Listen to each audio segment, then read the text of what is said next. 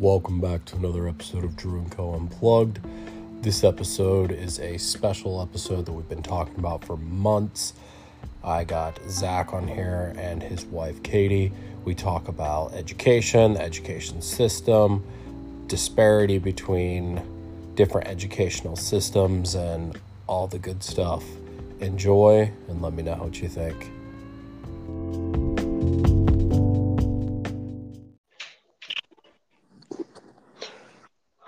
Hello, Zach, and hello, Katie. What's up? Hi. How are y'all doing? Well, hanging in there. Been looking forward to this.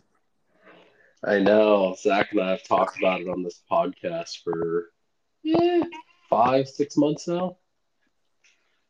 Finally worked up the courage to to do this, I guess. I think it's a combination of that and just uh, finding some time in the busy schedules.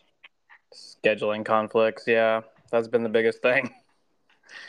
Yeah, when Kate texted me, I was like, oh, I'm driving down the freeway right now. oh, so for those of you that are tuning in and listening, oh, go ahead. no, go ahead. Okay. Uh, yeah, for those of you tuning in and listening, this is our uh, education podcast. We're going to cover all things education. And um, Zach and Katie are both teachers. I am uh, not a teacher, unless you count teaching your kid how to do stuff, then I'm like a half assed teacher. You've been teaching them how to play baseball. I mean, I guess that's more of a in the coach category, but you know, still teaching nonetheless. I don't even want to get on that topic with what his baseball team looks like and who his coach is, and yeah, we don't we don't need to go there. uh, what were you gonna say though? Do you have something that you wanted to throw in there before we uh, Oh, kick this I off? was just I was just gonna say, Kate said that I have to do the majority of the talking. Supposedly, um, she's a little nervous, so maybe you know, start her off easy, like kind of war- warmer, warmer, warmer up to it better than you did when we did the Q and A, when you jumped straight from coffee to like a, a an in depth question. Okay. Um, so obviously, Zach, uh, most people that have listened to our podcast episodes have continued to listen to them. Um, so, Katie, how long have you been teaching and what do you teach? So I have this is my seventh year teaching. Um, I am licensed to teach K twelve math. I have done one year in the high school and then I switched to sixth grade and then the past two years I have taught fifth and sixth grade math exclusively. So that's where I'm at right now. I think when I was in fifth and sixth grade math, that was some of my favorite times ever because uh, our teacher at the time would give us animal crackers for getting questions right. So, and and I tell you, the teacher that you're talking about still teaches across the hallway from me, and she still hands out animal crackers. Oh, I'm telling you, I was a math genius because I was an animal cracker whore. I had the whole zoo every class. so think think back for a second to when you were in fifth and sixth grade, and what math do you remember learning? Uh, way to go, real deep there. Um, um, oh my gosh. Um, I'm trying to like play back. So I remember in the third grade, which is a little further back, we learned our times tables in third grade. Yeah. Uh, I don't remember fourth grade, like really anything other than the other Andrew started at our school that time, that year. And our teacher also um, had the overhead projector screen fall on her. Um, so I don't really remember that. Fifth grade, ooh, I remember my main teacher, math. I, honestly, I'm not sure. I, I don't know if we start algebra that soon or if you start algebra in like seventh grade. I'm not really sure, to be honest. The the reason I asked is I was talking to a parent the other night at our recent conferences, and he was just amazed at the amount that their students are learning in math right now compared to what like when we were in school the amount that we're teaching so i didn't know if you remembered or not Oh, well, no, but I could imagine because my kid's what seven he just turned seven. Um and he I mean I don't know if they're working on it, but like he's already doing like large sums and differences and small multiplication and like he's in the first grade. It's ridiculous. Right. it is it is it's just earlier and earlier and i don't know that their little brains are ready for it yet Well, I do want to put this out there, and hopefully you guys aren't offended because I know you're both teachers, uh, especially you, Kate, because you teach math. I have never, in my entire adult life, used algebra or anything beyond that. I have only used the basics like addition, subtraction, percentages, multiplication. Um, I've used a little bit of fractions for home projects, you know, on the tape measure, but um, yeah, I've never had to in my entire adult life. And um, I feel like if I had to, I would just Google it because they have so many apps and stuff out there. Or I could just put it in, um, what's that, Chat GPT, and Chat GPT would solve it for me. right right photo math that's what the high schoolers use photo math they just take a picture of the problem and it solves it for them Right. I mean, it's like, I feel like it's one of those things. Do you need need to know all aspects? No, but I think learning and going through that process is important for the development of your intellectual ability. Absolutely and it's it's something that's really difficult to explain to a child whose brain isn't even halfway through their development yet. Um that no and see i'm a poor example of it because i'm a math teacher so i use the math every single day. Um but explaining to a 10 year old 11 year old 12 year old that no you're not going to be you know solving these complex order of operations equations every day of your life but the process of learning the steps and maybe working with a classmate to solve the problem or working backwards to see where you made a mistake those are really important life skills that you can build um, but a lot of them aren't invested in it that way or they don't understand that that's really what they're they're gaining from math class Well, what you, I think this could help you out.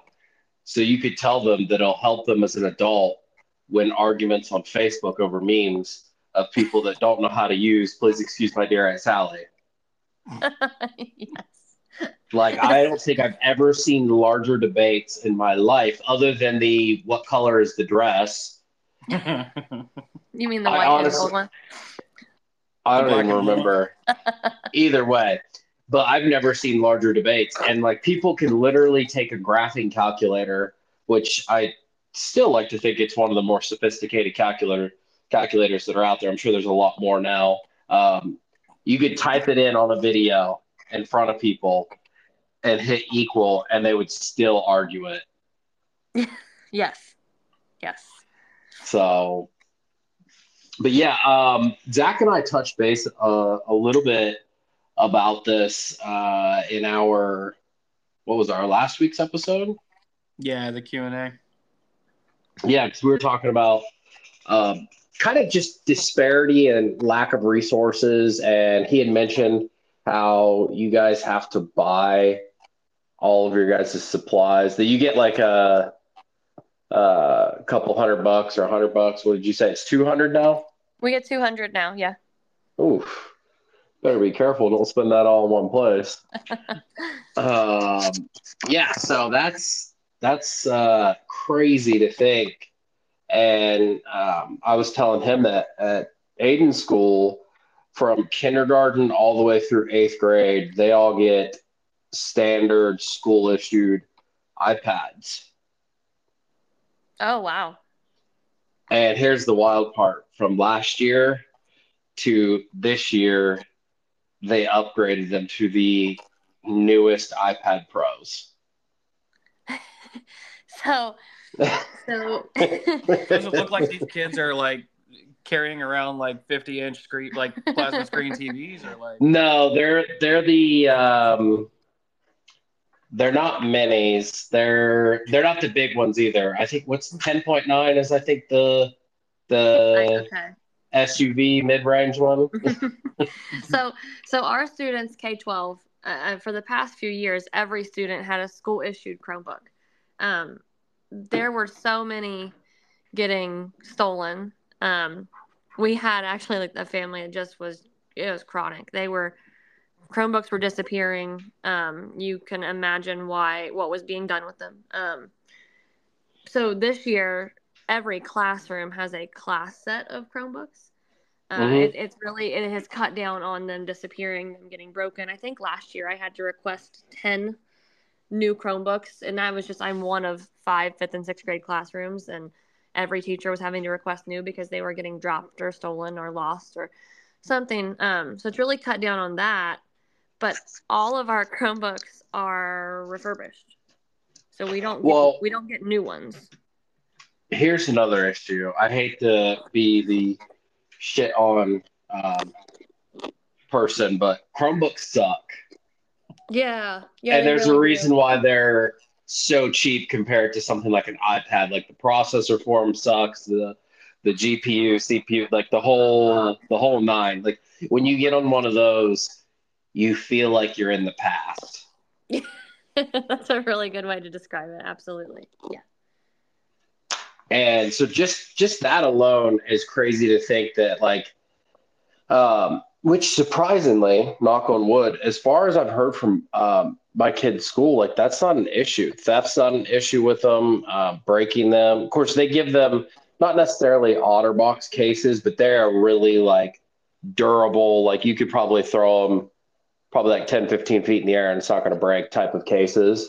Um, but just thinking about how much money they spent on that, because Aiden's a part of um, the way that their school works and their district. So their district is like a giant spider web, and all the ends of the webs are all the individual um, elementary, like K through eight schools. And then in the center, um, you have the one high school. So when he goes to high school, his graduating class will be like 1,200. Wow. But his current school that he's at might only have like K through eight, it probably has like, I don't know, uh, 600 maybe, 700. So okay. it's not nearly as big, but still to think, because they do that in the entire district. So just imagine 700 times. I think there's five schools in his district. Uh, I could be wrong. It might be six. Um, just, you know, you're looking, they probably got a deal on the iPads for like 700 a piece times, you know, however. So they spent over a million dollars on iPads right. from last year to this year. And I don't know if our has our school, other than when the school got built, the new one, have they ever gotten a million dollars in funding? Ever? no, I mean like tax levies every year, but that that's none of that's going toward technology. None of it. What does it go towards? I mean, I know that there's like sports programs and stuff that have to be funded, but I feel like a lot of that's done through like out in town stuff. So what what does the funding go towards? Like, do you guys still buy new textbooks? Is that a thing? Yeah. So yeah, the actually, um, I co-head the math department, so I was in charge of ordering the new math textbooks this year, which was, um, it was really nice to get a new math series. We were able to get it K twelve. Um, we ended up only getting it K8 to save a little bit of money. I had no idea how much textbooks were. Um, oh, you're looking at probably 70 bucks a piece.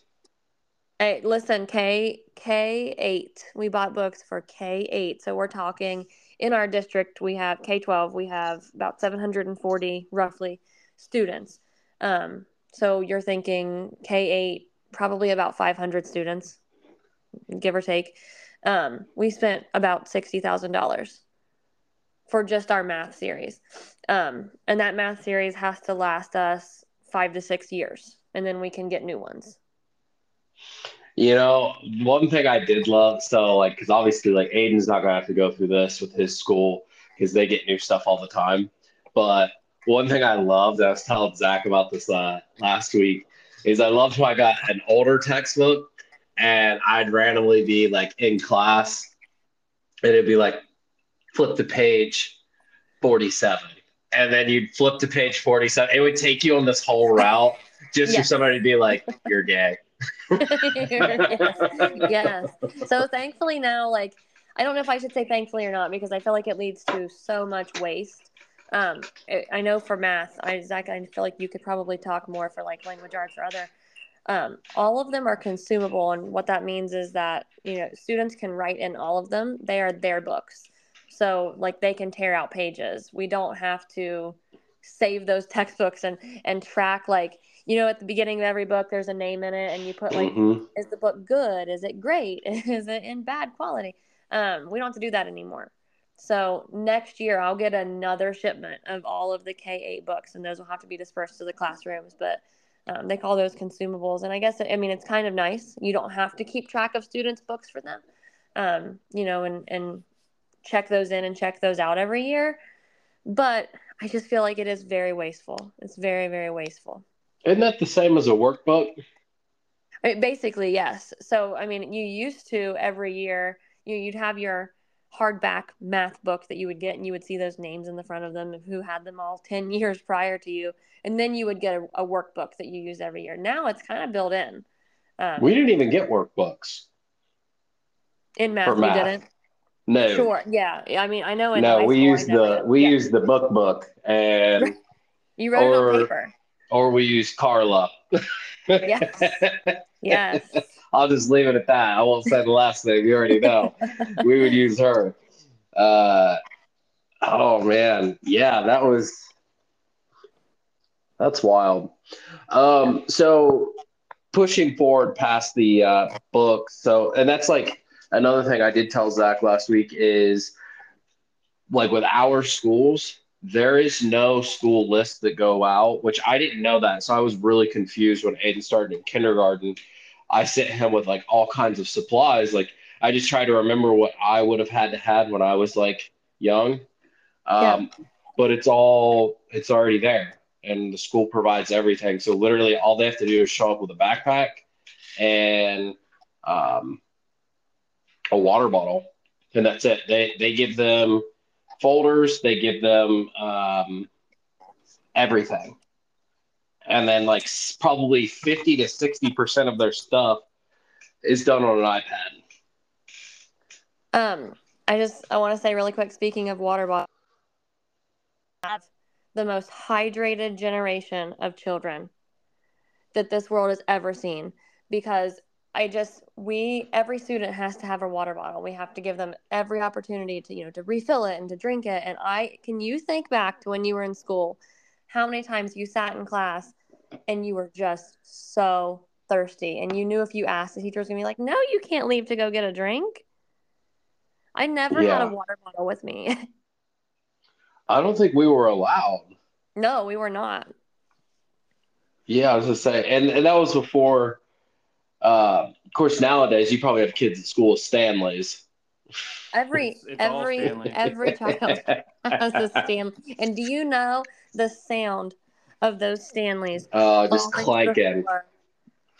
Hey, my second one of my second graders had one the other day, and I actually I accidentally knocked it off of her desk, and it fell, and the lid um the lid shattered, and she like burst into tears, like I mean, like her childhood puppy died or something, like like not my Stanley Cup for love of God, but uh yeah, so now I have to uh replace. uh now you're gonna go buy a $70 stanley cup? Well, I just that bought, sucks I bought a two pack of uh, of lids on Amazon for like for like nine dollars or something. So I, I got her a couple new lids because the cup was fine. It was just the lid. So see I didn't have to. I don't have a Stanley. I got a Walmart. Walmart brand. They have the same dang thing, and I paid Target, like but yeah.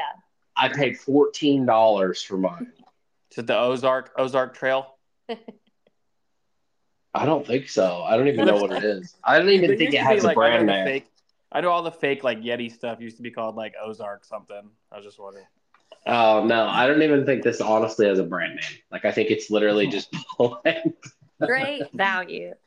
but it literally does like because if you think about it, like all these and I saw a, a, meme video actually. I know I'm getting a little off topic here, but uh, a meme video whenever Yeti was coming up with their name and their cooler, and they're like, "Oh yeah, it's gonna be able to hold ice for a week," and it's like, when are you ever in a situation that you need a cup to hold ice for more than like four hours, maybe Right. five?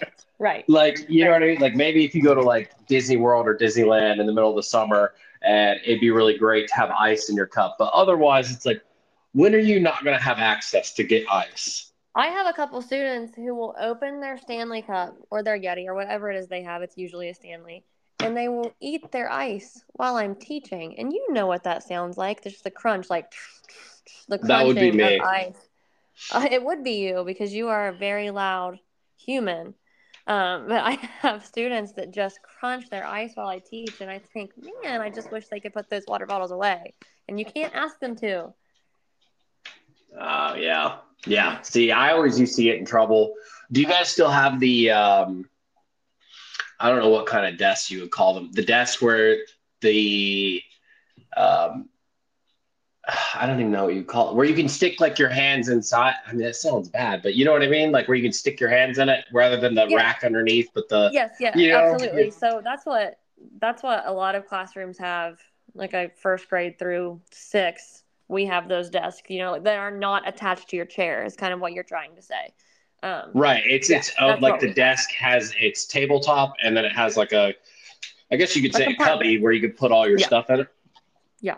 I used to get in trouble because at lunch I would buy those jerky packs, which now to think about it, that we used to pay two dollars and fifty cents for like four pieces of jerky. What a ripoff!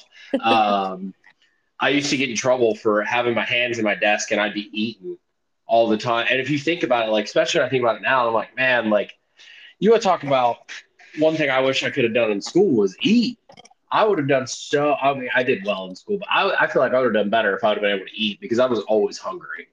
well i mean like with the amount of food insecurity that we have like especially in our area right now as it's definitely frowned upon for us to tell a students that they can't eat in our classroom um, like i have you know i have the fifth and sixth graders zach has second grade like they eat at 10:30 in the morning and then here i am trying to teach them math still at at 2:30 and they are starving so I, I do allow them to eat in my classroom if they have a snack. I'm going to be honest with you. I have never been more shocked to find a student pull out half a rotisserie chicken and eat it in my classroom.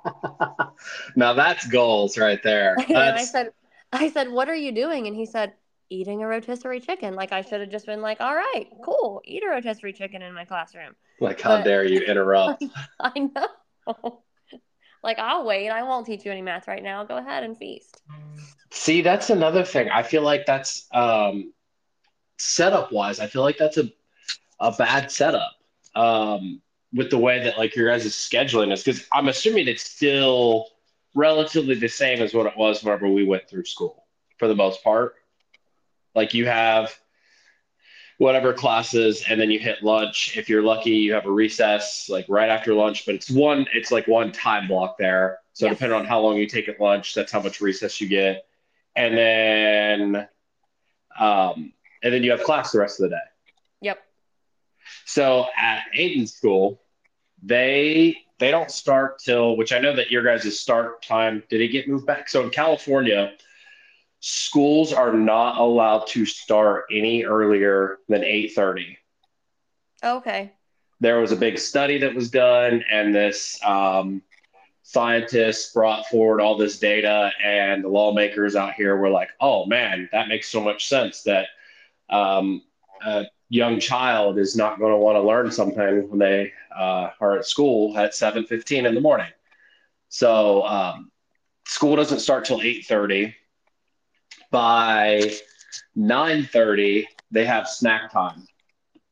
So they have their first snack, and then at 11:30 he has lunch, and then at 1:30 they have their afternoon snack, and then school gets out at 2:20.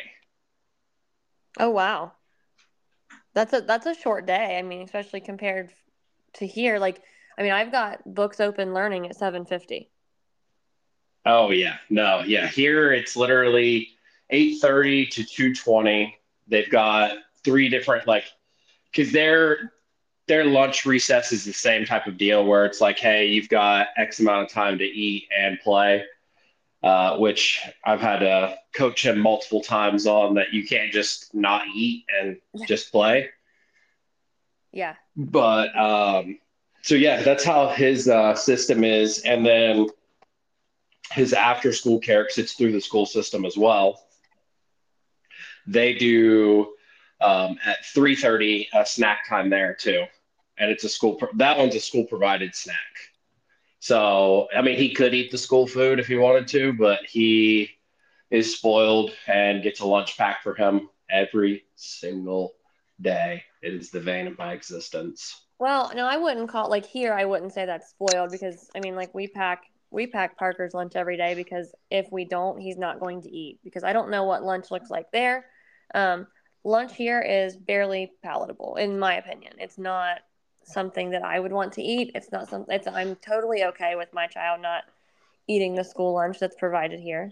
Um, it's just, in my opinion, it's not very good. It could be a lot better, but everything comes everything basically just comes like prepackaged in these massive plastic vacuum sealed bags and they just like heat it up and it's really gross like kate we always say the um whenever we have like soup and they'll serve it with like a grilled cheese sandwich the grilled cheese sandwich literally comes in a package and it says hot off the grill Ugh. like yeah and it's a it's in a plastic like you know a plastic package that they just heat up and it's soggy as can be and it says fresh off the grill or hot off the grill or whatever and it's like just it's so They don't weird. have they don't have Alice back there making them. she's She's still here. She's well like still here. we, we, but- we like to say like they're not cooks anymore they're just like heater uppers basically they just heat stuff up they don't cook they don't cook anything it's and that not by and their it's not, choice. and yeah. yeah it's, It's not like- their fault like it's not it's like a know, not- Subway. Like Subway, Yeah, they don't they don't actually cook. They just put together the sandwich and then they either put it in a toaster or they don't.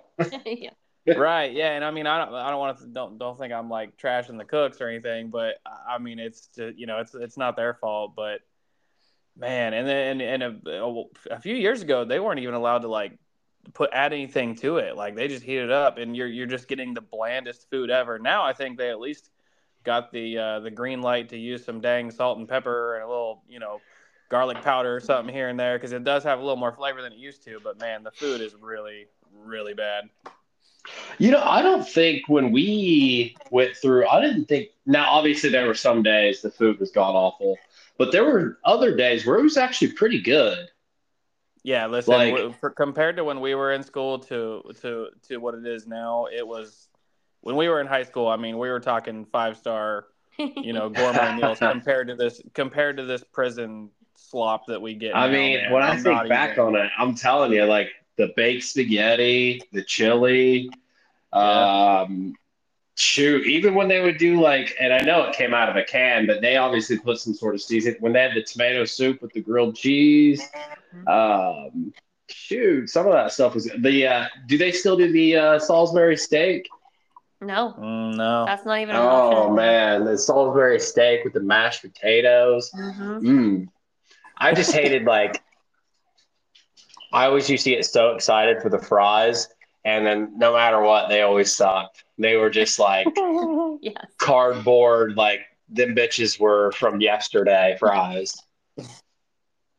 I listen. This is something that just occurred to me this week, and I think it's been happening for a few years. And I just my students brought it to my attention. Um, we had tater tots for lunch, like as a side on Thursday.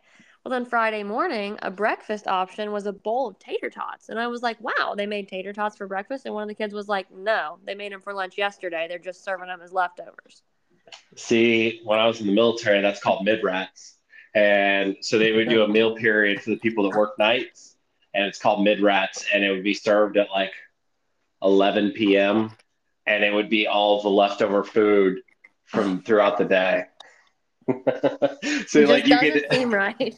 I'm telling you, literally, you could get a tray that would have like lasagna, mashed potatoes, uh, corn, and then there might be like I don't even know, like a uh, like a piece of cornbread, like. like hey, I, I remember. I, I remember when we were in school, they used to take the leftover chicken nuggets and put them on like a slap them on like a dinner roll. Remember, and they called it they were like little mini chicken sandwiches. They called them chicken littles, and I'm like, I wasn't even mad about it. Those things like slap. like there was actually some decent stuff. Like I didn't mind the when they would have chicken sandwich. The burgers sucked. They Yeah. uh, that those burgers, my gosh. First off, I don't know if I've ever seen a thinner sliced patty in my my entire life. You would talk about a, a sixteenth of a pound uh, patty, yes. but and, well, I, and also like they didn't give you any toppings for the burger. Literally, that you get a piece of cheese that they would sit on top of the bun, which I never understood. But then looking back, it's for all those pansies that don't like cheese or they're allergic to it. oh man, good times, good times. Um, so let's uh, press this forward a little bit. Um, I have a question I have been wanting to ask you both, and this hopefully, I'm sure somebody's probably asked you guys this at some point, being that you're teachers, and you've been teachers for a long time, and you have conferences and all that stuff. Um, but from the parents' perspective, and this is where it gets tough, right? How, I guess I'll, I'll how do you guys, well, I'll separate, I'll, I'm going to do two questions. First question How difficult is it for you guys to separate the hat of parent and the hat of teacher? Hmm. well, we're just now kind of Take a um, dive on deep. Yeah, yeah. No, I mean we're just now kind of diving into that. You know what I mean? Because our, our kids are just uh, just this year becoming school age. You know, our oldest one just started kindergarten, and we're halfway through that. And um, yeah, I mean it's kind of tough because you.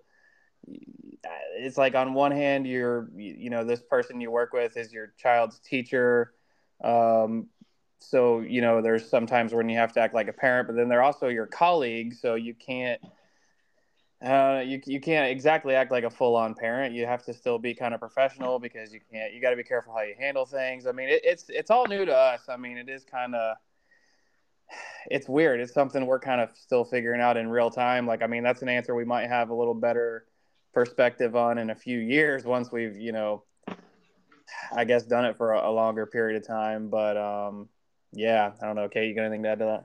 Yeah, I mean, I I just think of it as you know, like I we spend our whole day with this group of children who aren't our children, but we treat like they're our children. Um, and it's exhausting by the end of the day. You've answered so many questions and helped so many students through so many different situations, and then to come home.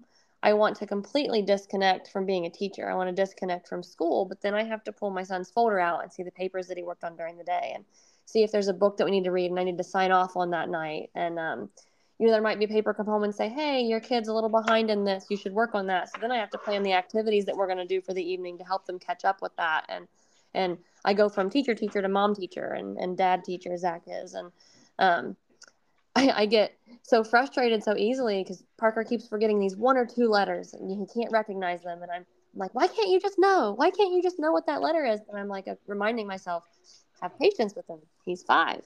Um, but all my patience is gone through the day. So it is hard. I feel like um, my kids are kind of getting the short end of the stick. Like they're kind of not getting like the full me that they should be getting because of um, giving myself to all these other kids during the day. And I'm not, I'm not complaining about it. It's just what we chose. We chose this profession. It's how it goes.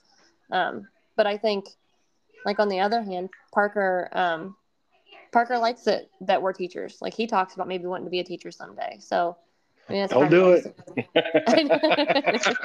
right. Move to a bigger city. when when so when you like when we talked about doing this, I thought earlier I was like I I want to make sure that I make it very very apparent that I love my job. but then I feel like I'm also going to spend the next however many minutes like doing everything in my power to convince you otherwise because I have all these things to say. But I do, I, I do love my job. Don't get me wrong. Um, but and there are so many great things about being a teacher. But but right So- now, in, in in seven years, this is probably the hardest year that I've ever had. Well, see, that last question is going to, uh, this is cake walking into my next one. And so, from the parent side, and you guys as parents, how do you feel when your child gets, I don't know if Parker's quite at the age yet, maybe not, um, gets sent home some sort of homework? Like, does that bother you guys? Are you guys like, ah, okay, cool, whatever it is, what it is? Because I know on my side, so I put this from the parent's perspective, like true hardcore parent perspective of I have to drop Aiden off at his before school care, typically at 6:30 in the morning. I don't pick him up until 4 or 4:30 most nights, most evenings and then obviously as soon as I pick them up, we get home and then got to cook dinner, got to go through all that, and then by the time it's time to shower, it's already because I do. I will say I do cook pretty decent meals that normally take about an hour to cook. Um, so by the time we eat and everything, it's you know six six thirty, and now I'm looking at the time and I'm like, crap, like it's already six o'clock. I put him to bed typically at eight, so I've got two hours. He's got to shower still and do all that and get ready for bed. And I have basically, so realistically, like an hour and a half time to spend with him. And if he has a shred of homework, I do not want to do it because it's like, yo, I'm getting 90 minutes with my child today while he's awake.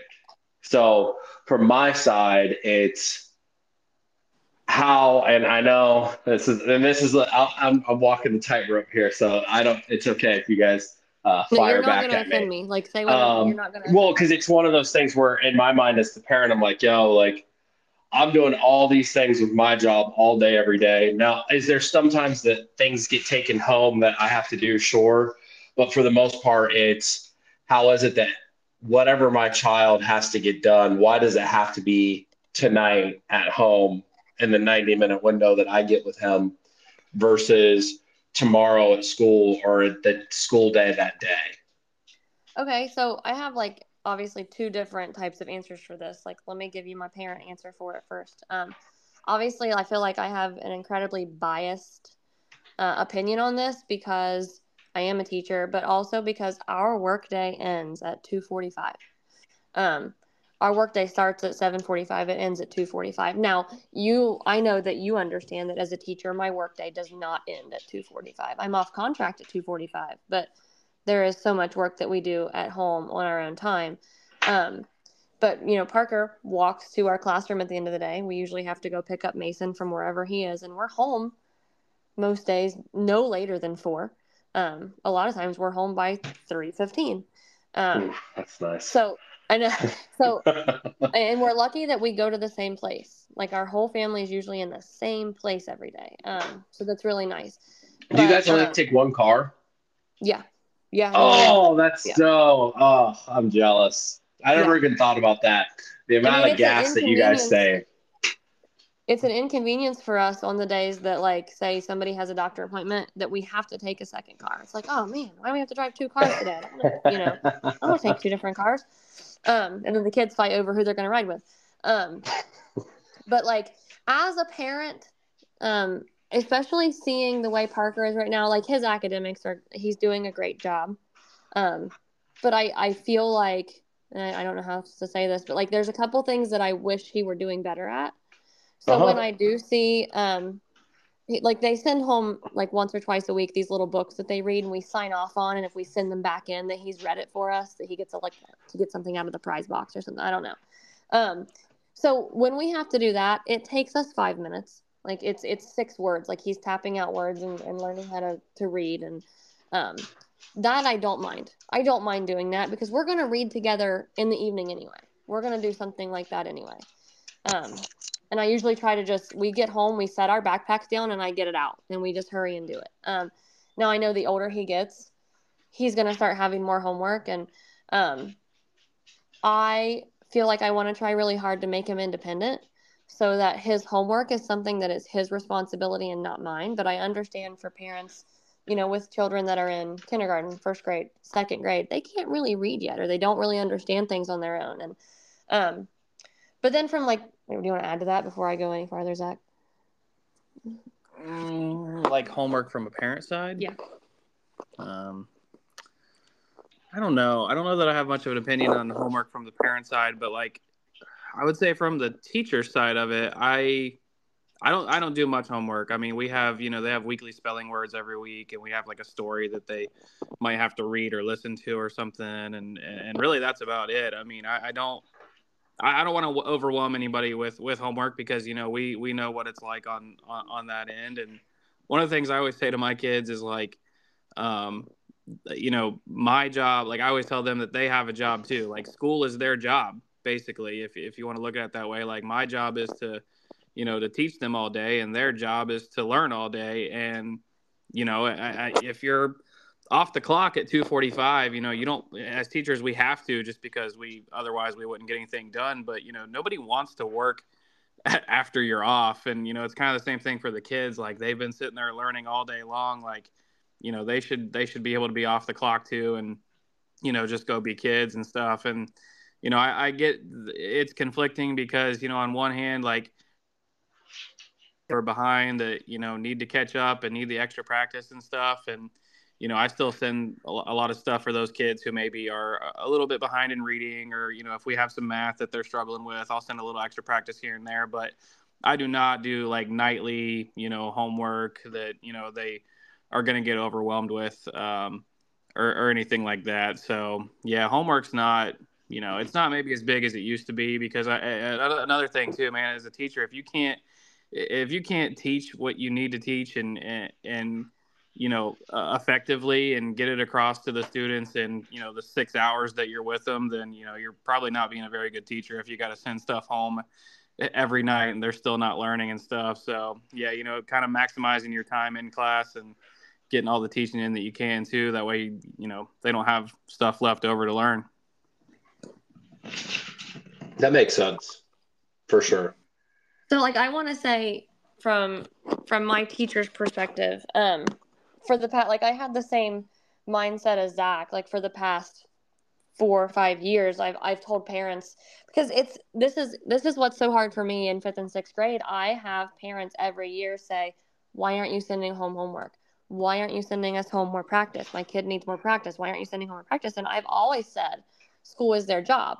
I'm not going to send home something when they should be able to do it at school. But then we had the pandemic and and students are so far behind in math. I mean, nationally, internationally, in the whole world, we're more behind in math than we are in reading and science.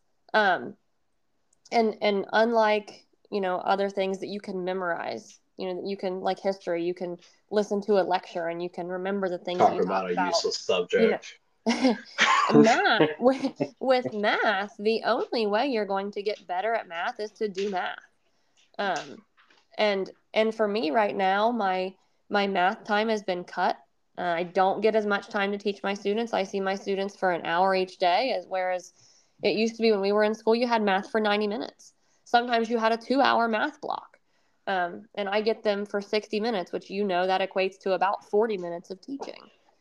And and I might get the lesson taught in 35 minutes and we're going to practice for 5 minutes and then I think, okay, they obviously didn't get enough practice today. But I I just this year have started sending homework again, but um, I don't send any more than 3 to 5 problems. Um, and usually I send now, are these like or, are these like half sheet, full sheet problems?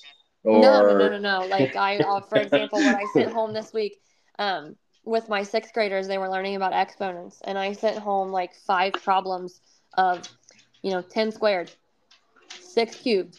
Like they, they, they, that they could look at. Some of my students that are really good at it could get done in in less than a minute. Um, right. Something that that I honestly don't think their parents needed to have any part in. That makes sense. Yeah, I think um, it's just tough. Like, because I, in one hand, um, I can relate on the aspect of just not feeling like you have enough time. Because I know, like, in my profession or my job, not being in school, whatever, um, I don't ever feel like there's enough time in the day most days to get my job, what I need done, done. Um, but obviously, because it's a uh, 365 job, I like, I mean, technically, yeah, I can just let it go and pick it up tomorrow, unless it's like a really like time sensitive thing based on um, my leadership team and what they need, that kind of thing. But overall, like, if I really, really want to and I'm willing to get behind, but that's the tough part is if I let myself get behind one day, then I can get behind two days, three days. It, it piles up really fast. It's like I hate taking time off from work because I will get a week behind taking two days off. Um, but that's just kind of the nature of my job. So it's just tough though, like like I say from the parent side, because I think of and Aiden doesn't really get sent home a lot of homework. Actually, not that often, if ever. Um, he does get like a weekly. Um, they call them book bags, where they send home a book and they have to read the book every. Supposed to be every day. I'd be a liar if I said I have him read it every day. He has to take them back on Thursdays. He reads that shit Wednesday night or Thursday morning before he goes to school. but it's like, and we have to mark down, right? Um, we don't have to sign it, but basically, we the teacher will assign the book. She'll write in um, the title on the sheet, and then all I have to do is circle on the thing. Is it difficult, just right, or too easy? And they have different levels of books, right? It's like A through Z in Yeah. terms of like the levels. And I want to say he's on J, I think, or K. Maybe, I don't know. Uh, J or K. And it's still like really easy for him because the books now are just getting like longer. So they'll be like 25 pages. Now, granted, they might only be like three to four sentences a page, but Aiden reads about as fast as I did when I was that age out loud. Um, so it's, you know, the duck may swim on the lake. So it'll It's take painful. like a It's painful. it- yeah, it'll take a while. Now, sometimes certain books, he, I can tell that he just is really like he is into the book. He'll read it really fast, but he's got to be into it. It's kind of like eating dinner. Like if he, if he really, really wants that meal, he'll eat it in like five minutes. If he don't want that meal, he'll eat it in about an hour and a half. yeah. Yeah. So you know it's hot and cold. So it's just tough though. It's like it's one of those things. Like I think to myself, it's like, yo, dude, like the last thing I want to do after my day at work is go home and play teacher. Like I don't. One, I'm not a teacher for a reason because I suck at teaching. Um, I've learned that through um, me just trying to coach him with baseball. That I have um, zero patience and um, I'm pretty sure if I was a teacher, I would Spartan kick a kid the first day of school. my right now my students like to joke like I'll get this look on my face when I'm frustrated. I have this one boy who's really funny. He'll go, "Uh oh, she's gonna punch someone." I'm like, "No, you know that I can't legally do that." Yeah, that's where I'm going to pay little Johnny, the sixth grader, come beat you up. Like, hey, buddy, you want to make fifty bucks? Can you imagine the headlines? Teacher arrested for sectioning fights at local school. oh, crazier things have happened though. So Yeah, well, yeah, that's not surprising. And you know, I think honestly, one of the big issues, um, obviously, like with you guys, not only is it funding, I think it's probably the root of ninety percent of the issues that you guys have there, because funding lack of leads to lack of resources, which leads to um, dated, you know, dated textbooks outdated. Just everything is behind, which is only going to put the kid behind.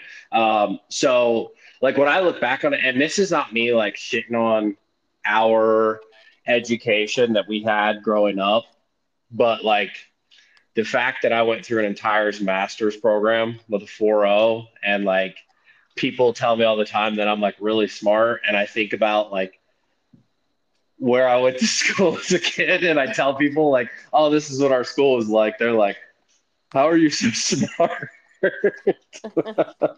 That's what they say out here because the schools, um, I mean, I guess I'm lucky. Like, like I said, Aiden's in like a really, really good school system, really good school district, and um, it's just adequate funding. The teachers are really great. And then here's another thing that I think would probably go a long way um, with your class specifically, and that some of the struggles that um, you might be facing is they have the funding and staffing that every classroom, if needed, can have a teacher's aide. And I Like think that grade, would what probably grade level? Like K eight? all levels, K twelve. So like if say if um, a student's struggling, and then also how you guys you know how you guys have ClassDojo. Yep. So we have the same thing, but our school system offers um, they'll pay for tutoring through ClassDojo as well. Like if your Yeah. kid's like really struggling, they will cover the cost, and you can do like online tutoring with them uh, with an actual like person that gives them the exact grade level materials and all that stuff based on where they're at in their classes and um, so I just think those just just those two additional resources there. Now, obviously, having that kind of a staff capability is um, that's essentially like doubling your entire staff that you guys have there, right, as teachers. Yes. Um, but I feel like having an aide would probably make a pretty big difference in your with what you're going through, right? Oh my gosh. Having an extra person would be even if we had an extra person um, per grade level or you know an extra person like I teach fifth and sixth if we had an extra person just the difference that it would make um, we just have we have so many expectations on us right now for interventions just providing students interventions for where they're behind like where there are deficiencies um, like i just two days ago i was told i needed to be providing a couple students interventions and tracking tracking the interventions that i provide um, d- during class um, and then and monitoring progress monitoring students with those interventions. And i think what am i going to do with all of my other students while i'm providing those interventions? Because if i take my attention off of the 24 other kids in the room for a minute it is hysteria.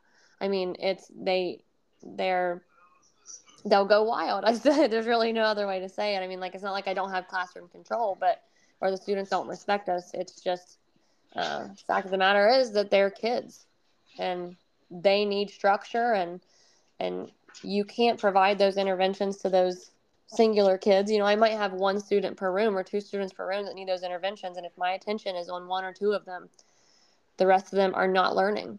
And it's Well, and I think another problem that would come into that is um, not that that's what it would specifically be, but it's essentially it also singles that kid out and it opens up that door for people to be like, oh, well, there's the big dummy of the class that can't even do the the work, you know?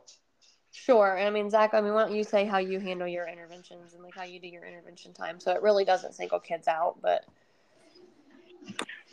Yeah, and I mean, Kate kind of had this, these conversations with um, some parents the other night too about like you know students who are behind or you know need you know an IEP or uh, things like that. You know, it's not like the old days of where you know what they had like LD classes where you had what what people identified as what whatever you just said the the dumb kids or whatever were all you know in, in the same little tiny classroom and and whatever you know those kids are all they all just stay in class but but you're right you you, you do have to um you pull those kids aside for groups and stuff and honestly in second grade it's not it's not really that big of an issue because I pull, you know, we do have like level groups. Like I have a, a low group, a middle group, and a high group. And um, I pull all three of them, you know what I mean? So like every kid does small groups with me. And it's just that, you know, when they're with me, we're working on um, stuff that's at their level, you know what I mean? So if we're, if we're reading, you know, I'm, I'm reading lower level stuff with my, my lower group and, you know, middle level stuff with my middle group and higher level, you know, et cetera.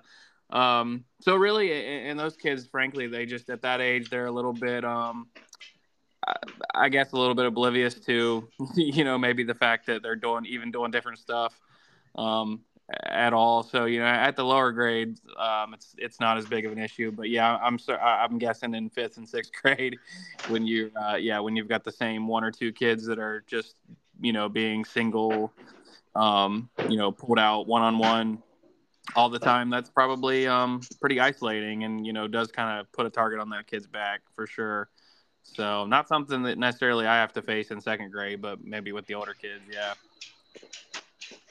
That makes sense. Um, and so I, I did want to ask you guys this also. So, one thing that I do, and some people might give me some flack for it, but I don't really give shit. Um, one of the things I don't like with my kids' school system is because we're here in California, and I've mentioned this multiple times before, how mental health went from being like a underserved, which in some ways it still is, um, under just like not on the radar type of thing. Um, and then now in 2024, it's like popular to have something wrong with you, where it's become a fad um, to the point where it's like an abused type of thing. And nowadays, like, you know, somebody will have like one thing go wrong with their day, and it's like, oh, it's because of whatever. Like, it's almost, and I hate it because it takes away from those who truly do have issues and struggle with it, uh, whether that be, you know, depression, anxiety, um, et cetera, et cetera, you name it. Um, but like they basically kind of turn it into a parody at this point where it's like, oh, I hit the curb because uh, I'm an Aries, you know, like the horoscope bullshit. Like that's the way that it, that people treat it nowadays. It's like, oh, you you've had two bad days in a row, you're depressed. And so like in my kids' school, they're real big on the mental health thing and they try to like push that agenda so hard that I hate it. It drives me nuts. Is that something that they do there or is it yeah, still I mean, kind of um, how it we, used to be where it just doesn't exist?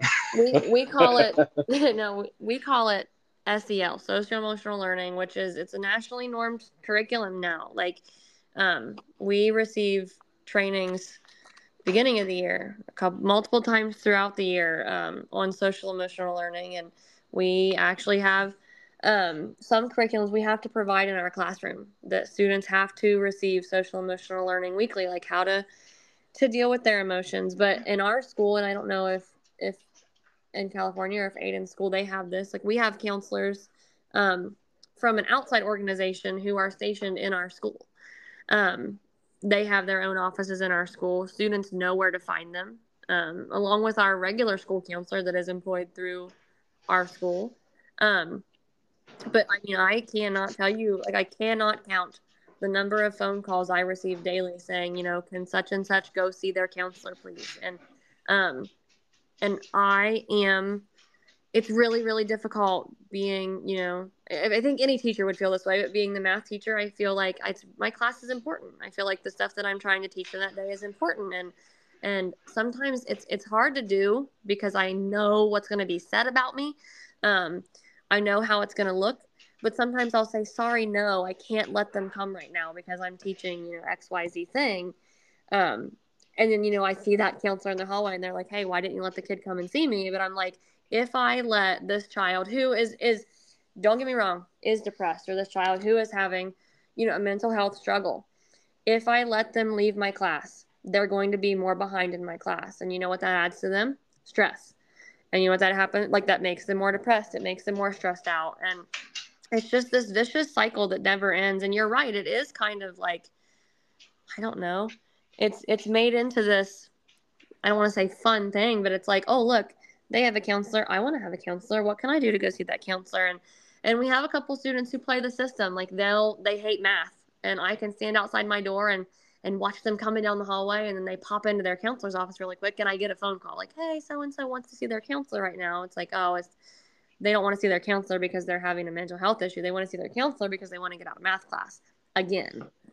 Um, so See, and that's that's a big problem in my opinion. And I'm going to be real honest too. Um, and I could even say that my kid falls in this category. Is our, I guess technically, the millennial generation of parents because we were raised in a certain way. Not that we were raised bad or like had it so miserable, but I feel like overall the millennial as a parent is a lot more.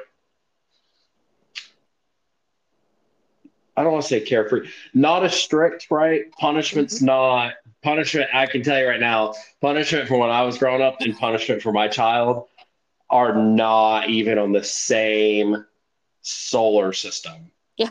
Um, yeah. and which I don't need to though, and it's just because his generation is so soft as a whole, and he is too. He's so sensitive, and it drives me crazy. Um, but I think that that's a big issue too. Is that, and I, I I've um, a couple of times because I know how I like when somebody starts talking about Aiden I can go zero to a 100 instantaneously. Yeah. Right. And I know that's probably going to be difficult as a teacher whenever you have to say anything that's remotely negative or not in a positive manner about um, a parent's child, because obviously we as parents think that our children are perfect and don't, you know, do anything wrong, yada, yada, yada. Um, but I think our parenting generation is a huge problem with it where we don't allow our children to face hardship and to work through it. It's more so, ooh, this is this is pretty tough. Let's let's lighten this this blow for them, lighten the load. And I think that's what's kind of helped create this whole like where a kid can just go up to a counselor in the middle of the day because they don't want to go to class. Yeah, like in our day, I mean, obviously at sixth grade that wasn't a thing, but like you know, in high school, like you didn't want to go to class, you just left school. Like I'll just leave. Like if I don't want to go to class, I'll just leave. Like that's it. But now it's like, oh, I'm gonna pop in the counselor's class, counselor's office, and I'm not saying that these kids don't have like problems. I'm sure they do. There's kids that face, you know, hunger issues at home. There's kids that see, especially uh, being in the area that y'all um, are in. There's probably drug abuse, you know, alcoholism, you know, the whole nine. But at the same time, like I say, because of the parity that's become mental health, I think kids instantly, rather than remotely being forced or trying to face a problem, they instantly have to oh let's let's let's talk this out. Oh let's let's diagnose this diagnose that and give you know whatever x y and z medicines. And it's like what are we doing here? This kid's you know nine years old. Yes there's been you know x y and z traumas but like do we really need to escalate to this point already? Or you know it's just one of those things that that's just something that I don't like with Aiden school and how they do it. I didn't realize I would have never in my life thought that that our school back home would actually have that type of thing in place. So that's actually a little surprising. But I think that just goes to show that it is a generational thing. Absolutely. I mean, like our our district's getting ready to go through. Like I in sixth grade, we do it in sixth grade and tenth grade. Um, we've done it for the past. I mean, this was since before COVID. Um, we do this thing. It's called SOS, Signs of Suicide, and it's through Nationwide Children's. That's you know the one of the state children's hospitals here, um, where we every single student goes through this signs of suicide training to where they know the signs to look for in themselves. They know the signs to look for in their classmates. Um, and they also take a survey two days in a row and they, they answer questions about themselves and how they're feeling. And, and that survey is tied to them like through their student ID. And if they answer questions a certain way, it will like trigger a notification. And those students that day um, are going to see a counselor. They're going to see a counselor no matter what. And a plan is going to be put in place for every single one of those students. And I, I've got to tell you, in the, the past couple years, it's I've had a student accidentally click the wrong answer and be pulled for counseling during the day and they come back and say i swear i'm not suicidal. I'm not having those thoughts. But they accidentally answered a certain way on a survey and and they're being pulled to speak to a counselor. Um, which do not get me wrong. It is amazing that we have these services that our school can partner with nationwide children's to provide the, these opportunities for our students who really do need it. Um, but it's almost i don't know. It's it's almost overdone it's almost overdone. I, we have the resources available, and students know those resources available. Um, but now it's almost more that it needs to be be fine tuned. Uh, the system needs changed. Do you guys remember? Uh, speaking on that topic, I don't think I ever remember. Now, granted, social media wasn't uh, as big or even really a thing, honestly when we were coming up through until what maybe like high school it finally started getting a little more popular. Yeah. um i mean well we did have myspace. All right. Now that shit was serious. Like if you weren't on someone's top friends it was personal. Right. Um but i just don't remember at any given point where suicide was ever a topic at hand or ever even mentioned or even uh, like I don't ever remember even hearing about kids committing suicide whatsoever when we were kids, like growing uh, up. And like, I don't, only one, which I'm not going to say that name. Uh, I'm, I think it was a suicide. I don't know. Probably. Um, which we don't have to, you know, discuss that person. Um, but you know what I mean? Like, it just, I don't ever remember it being a thing. Right. And I think, um, like when I think back now, like knowing what I do now and having the trainings that I have now, and I think back to some of my classmates, um, obviously there were some that were going through it, you know, just mentally, emotionally going through it. And it came out in different ways. And, and obviously you never know like what somebody is going through at home. Um, or, you know, in their own life. You never know what somebody is going through. And it probably was more prevalent than we realized. But I think now, like, the main point of of having counselors uh, in the school or going through this SOS training and, and putting students through this SOS course, it's just to break the stigma. Um, because, you know, obviously the more you're educated about something, like the, you know, the better off you are. Uh, I think that's the main point is that if we educate everybody to look for the signs and and because it's it is at least in in Ohio, I know it's one of the top three um, causes of death in in in students under you know under 16. So I, I think it's like they're trying to break the stigma of you know being afraid to talk about it because the more likely you are to talk about it, the less likely you are to attempt suicide. Um, that all being said, it it is kind of taking over and it's it's taking place of a lot of our education. And um, i feel like our school is more uh, social emotional learning minded than we are like math reading academically minded what sometimes. what age group do they start doing that? Uh, in our school it's sixth grade. And now they only do it in sixth grade and 10th grade at our school. Um, how old's a sixth grader? 12 see eh, I feel like that's really young in my mind. But oh, this actually might surprise you. Um, we were told I, a couple weeks ago that we actually have had a kindergartner say those things that that would trigger somebody to say like I can't believe they're they're thinking those thoughts and saying those things out loud. Um, See, and, and I think that's a societal problem though, if you think about it, because of it being oh like I think that kind of falls back into, in my opinion, um, where mental health and depression and all this stuff is talked about so much. And it's like I, I understand that there are those I would say they're a lot more rare than they are common cases where a kindergartner literally has had an absolute hellacious life Yeah. for their five years of living. You know what I mean? Like I Yes. would I'd be willing to say 94% of them have a really good life for the most part. Maybe some problems here and there, but outside of that, like 6%, like how is that like I feel like at age five, you can't even you don't even know what death is. Right. Like I think I think at that age they only know those things because they've heard it from somebody else.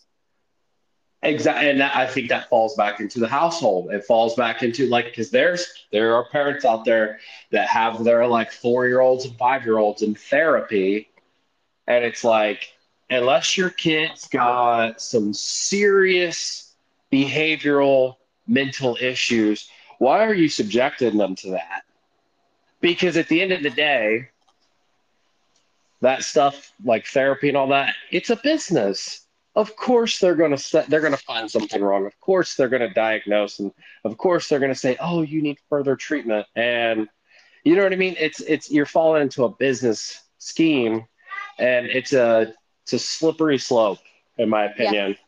Yeah. and it just it doesn't make sense to me why anybody would ever subject their kid to that. Now obviously there are those other cases where you know kids got serious anger issues or serious like um, you know issues in that manner but overall it just doesn't make sense to me Um, yeah, I mean, I do, I do want to change your statistic just a little bit. I mean, if I were to think of our school, which I know, like you know, where where you grew up, where we grew up, um, students probably, if I think of the kindergarten class that's coming in right now, I would even be as bold to say maybe fifty percent of students come from a life of food insecurity, of abuse. They don't foster care. They don't know. They live with their grandparents. They don't know where they're going to sleep that night. Like, are they? Whose house are they going to be at?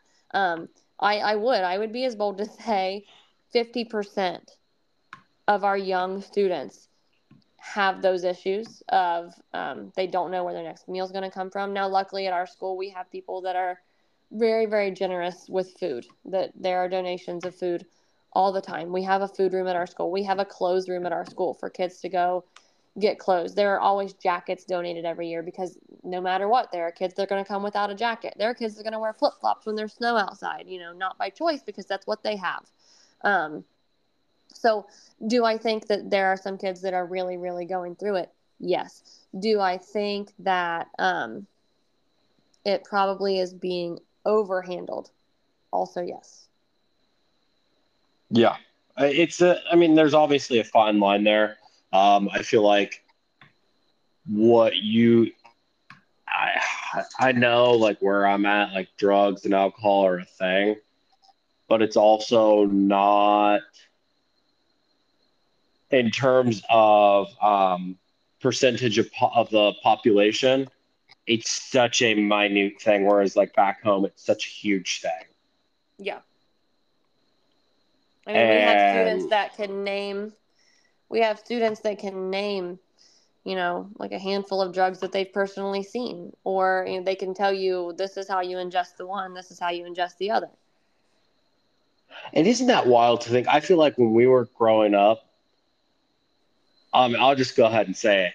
It was that class of 08 that like screwed everybody over with that shit, in my opinion, which that obviously was my oldest brother's class. But I just feel like it wasn't really too much of a thing until that class. And then somehow it was like they're the ones that just shroom wildfire. Yeah, I will say I don't know if I was always just like super um, naive or what, but I, I, don't think it's I don't necessarily think it's the case. Like when we were in school, I, I say this all the time. Like when I heard just about people like drinking or like smoking weed um, or something like that, we are like, oh my god, that's like holy crap. Um, but today, that like you just hope those kids are only smoking and drinking weed, or drinking, Drinking. drinking and smoking weed. Because, sorry. Well, I mean, this this day and age, you could probably drink weed. sorry, it's almost midnight here. By the way, I'm getting tired.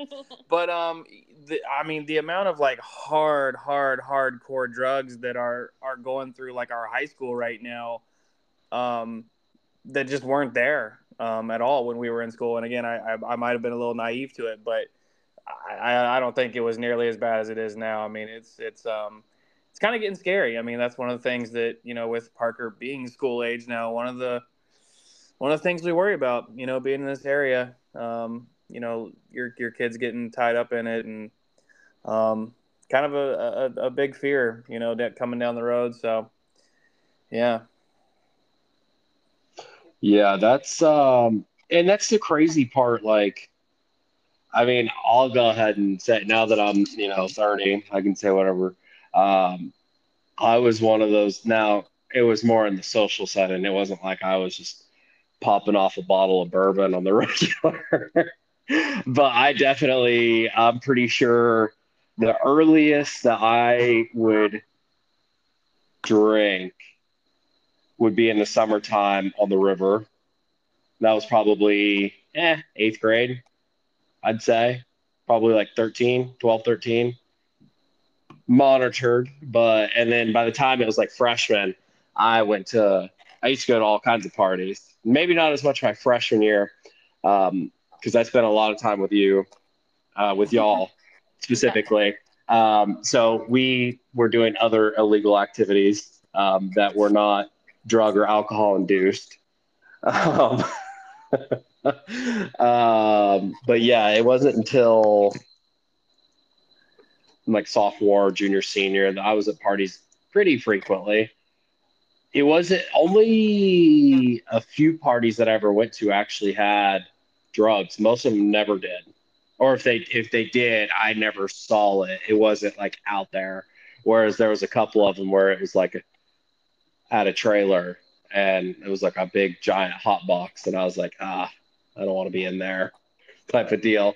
Um, but it is it is strange like how because I mean just for example, to give an ideation of um, what how prevalent it is back home is that sheriff's office page on Facebook. yeah. Oh my God. Like one, I feel like I didn't even know there were that many people in the county. Two, how is it that the same person can be on there on a Monday, a Friday, and a Sunday, and then I'll see him again twice the following week? It's like, hold on a second what's happening here? Like, are they just reposting this stuff or what? like, why don't they just hang on to them for a little bit longer than than a day? Yeah. Right, because it's like I've seen more um, drug related things, and then this is the the at least in my side, it's funny whenever they like, and you know the areas, you know the areas poor when they try to be like, oh yeah, we had this big drug bust and then they'll have like 20s and fives lined out on a picture. Whereas where I live, I mean, not that the big drug busts happen that often, but if they have a drug bust here and they take a photo, it's like a couple million dollars, you know, like it's it's serious. Whereas like the other one might be like two hundred and thirty-five dollars and fives and tens.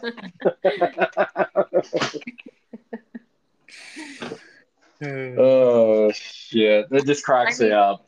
I mean, anybody that that knows knows me, like, and especially knew me when I was younger. Not now because I'm a teacher and I witness it, but like I was naive. I was, I was, you know me, and like I was very naive. You were um, sheltered. And I, but was I? Because you know my parents. Um. Well. No, I just turned a blind eye. Yeah, or, or I was. I was naive. I didn't know. I, I do I think maybe some of my classmates were having parties where they were drinking. Yeah. Do I think I was at the, those classmates' parties? right. Like, did, were, did I know then? Did I know then? No, I had no idea. I had no idea. But obviously, like, I mean, my dad knows a lot of people. I feel like people wouldn't invite me to those things because they're like, oh, Katie will probably tell her dad, and then her dad will tell whoever. But, um, you know, just like the connections, relationships that we had. But um, I just the things that that parents like the things that I hear that students are doing that their parents are allowing them to do or that their parents are a part of is absolutely Yeah. it's shocking. It's still shocking and I, I hear something new every day. And it is, it's very shocking. Now, I will say, and I'm definitely not going to mention any names whatsoever, um, but I remember when I was at, um, especially like those river days and stuff like that, like I would actively drink with my friends' parents because they were the suppliers.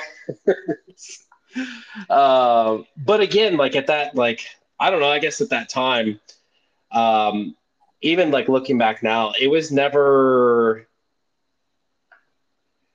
it was never really in a I mean, yes, technically giving like a 14 year old alcohol is um not the right thing to do or smart.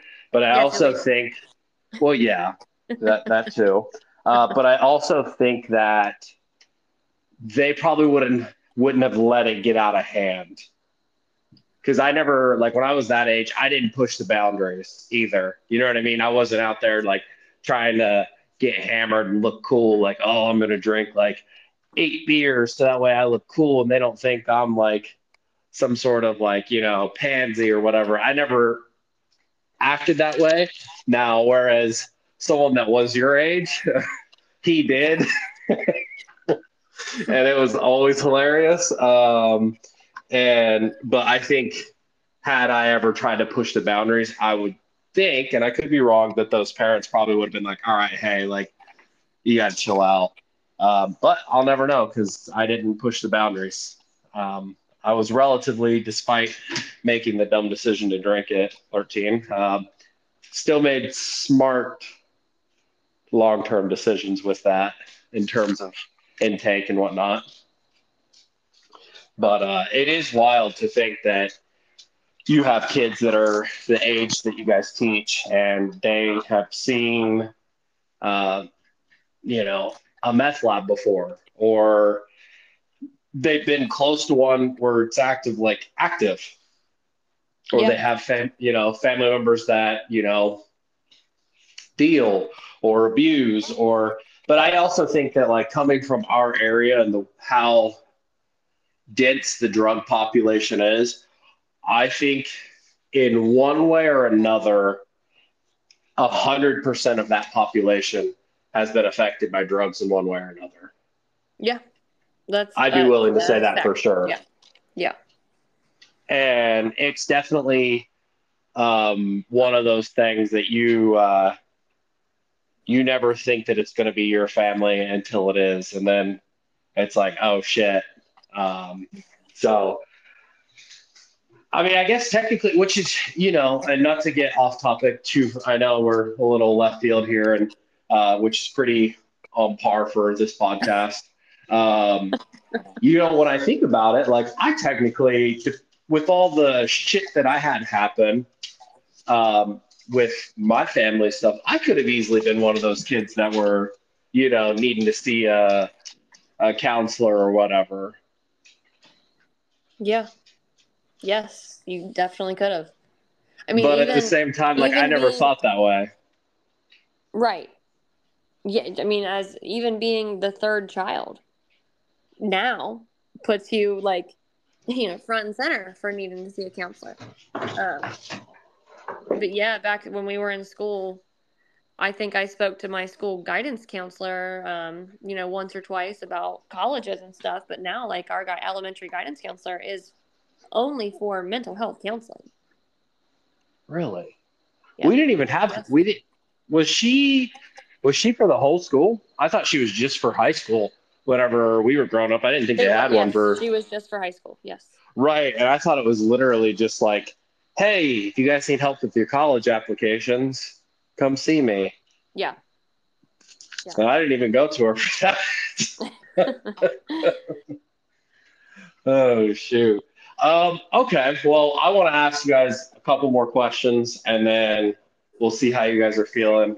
Uh, Zach's been awful quiet, which I'm proud of him for giving Katie uh, that stage and platform. Also, Katie, proud of you for um, actively speaking the entire duration and not being a pansy. Makes it, it makes it a better episode. Um, we'll start it light. This is for each of you. What is your favorite part of being a teacher? Hmm. I'm gonna try not to like make it too cliche. Um, well, that like, could be cliche. I just um, my I really really really do enjoy seeing a student come to me, you know, and and finding whatever area they're lacking in. You know, it's almost like a puzzle. Like you're trying to find that missing piece. You're like, okay, they're here. What can I do to get them to the finish line? Like, how can I help them grow? And and obviously, like being a math teacher, I have a big data mind, and I love like tracking, you know, where they started to where they are now to where they ended, and figuring out what I did to get them there, and you know, what went right and what went wrong. Um, that's that's honestly one of my favorite things of being a teacher.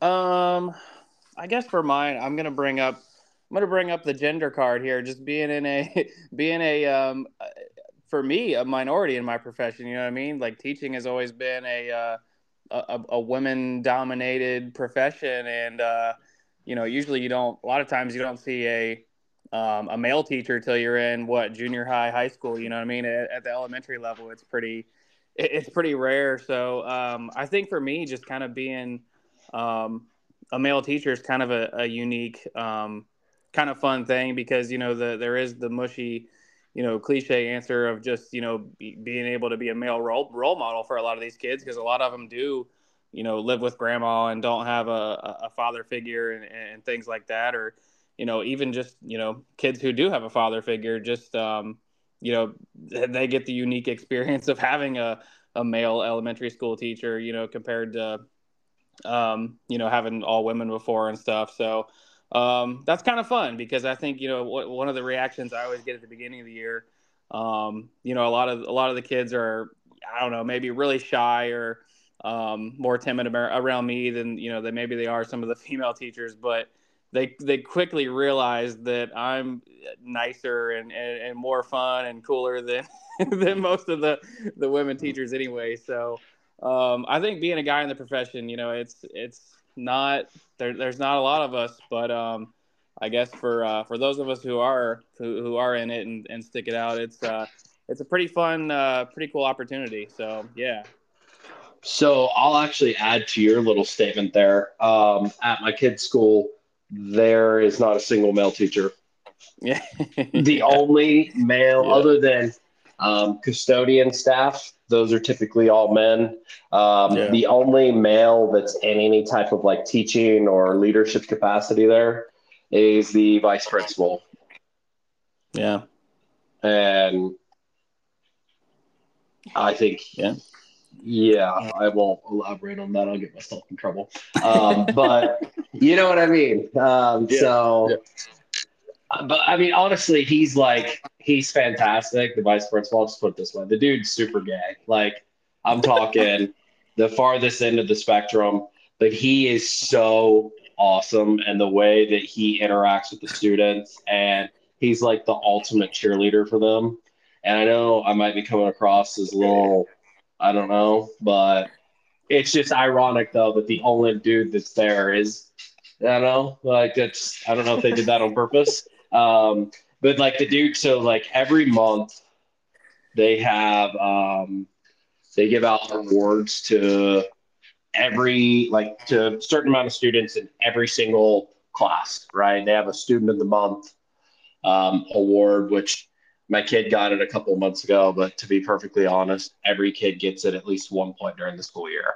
So it's not like it's like you know, like, oh, wow, uh, type of thing. But like that dude goes nuts for those kids at those assemblies. Like, I'm talking just full blown, like, nuts. And it's so awesome to see. Like, the dude is so upbeat. And I'm like, dude, I just want like teaspoon of that energy. Let me get some of that. Um, but yeah, it literally is. You're right. It is. It's like, it's it's almost the equivalent, not now, because nowadays nursing's changed, but it's kind of like how nursing, like 10, 15 years ago, like it was rare to see male nurses. And, um, but when you think about it, like, you're right. Uh, second grade, third grade, fourth grade, fifth grade, sixth grade. It wasn't until I hit seventh grade that I had a male teacher. Yeah. And that was old science with Dick.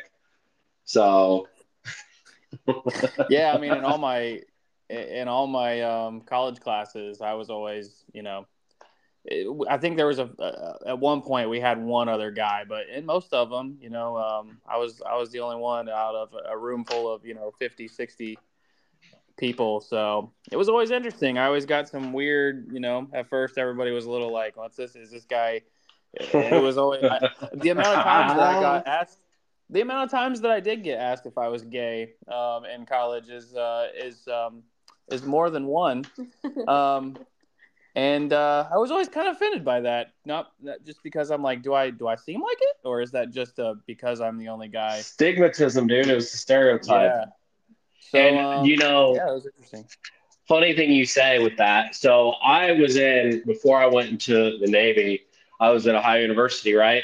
And I was in there nursing program. I went into anatomy and physiology. There was like 200 students. I was the only guy. I was the only one.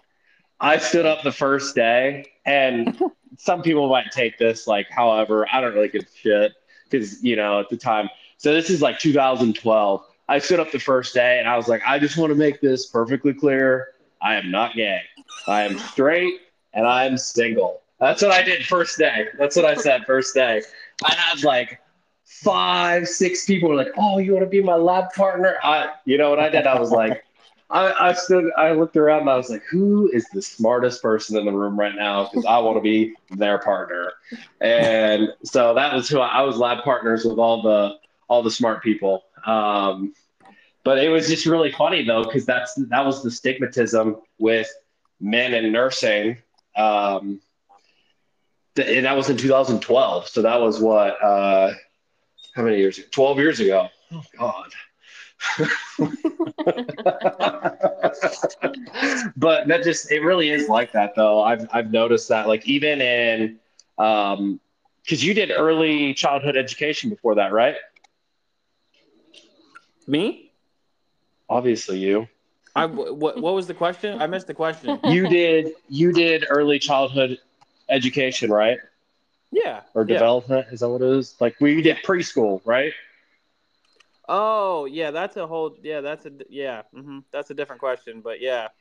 right. So well, what I'm saying is early, even early childhood in, education is preschool through third grade is, is kind of what that encompasses. So, but yeah, I know what you're I know what you're talking well, about.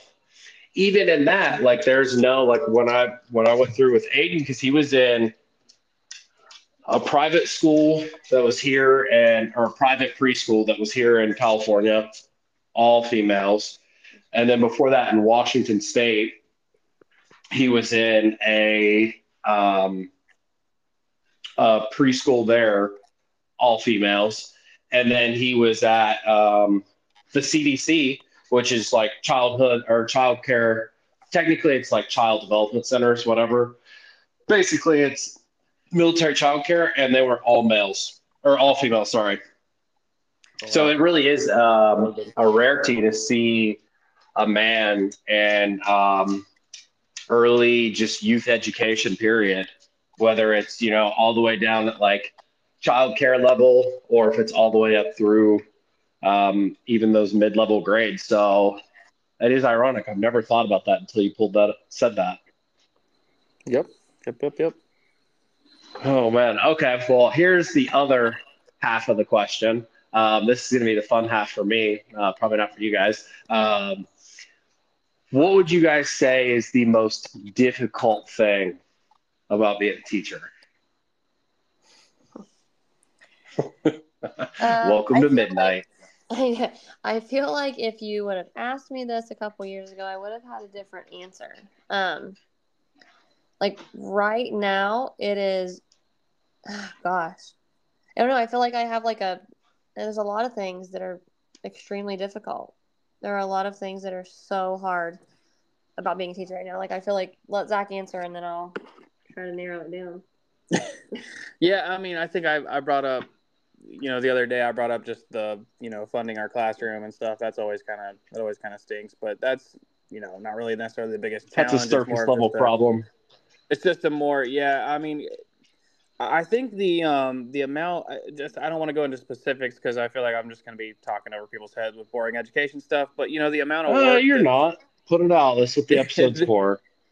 Yeah, I mean just the um the amount of work that has been um handed down to us, you know, as teachers compared to in the past with just the amount of documentation that we have to do or um like the types of interventions or the you know we're expected to it's like every year they're adding some sort of new oh by the way this year we're going to start using um, this learning program or that learning program or this curriculum. And, and it just seems like every year something more just gets stacked and stacked and stacked on on top of you. And even like at like parent parent teacher conferences the other night just little stuff like like we can't just you know have a conference with parents. Like they just come in and we leave it. Like we have to fill out a paper where we have to write the person's name and their phone number and exactly what we discussed with that parent. And like every single move that you make has to have have has to have documentation and and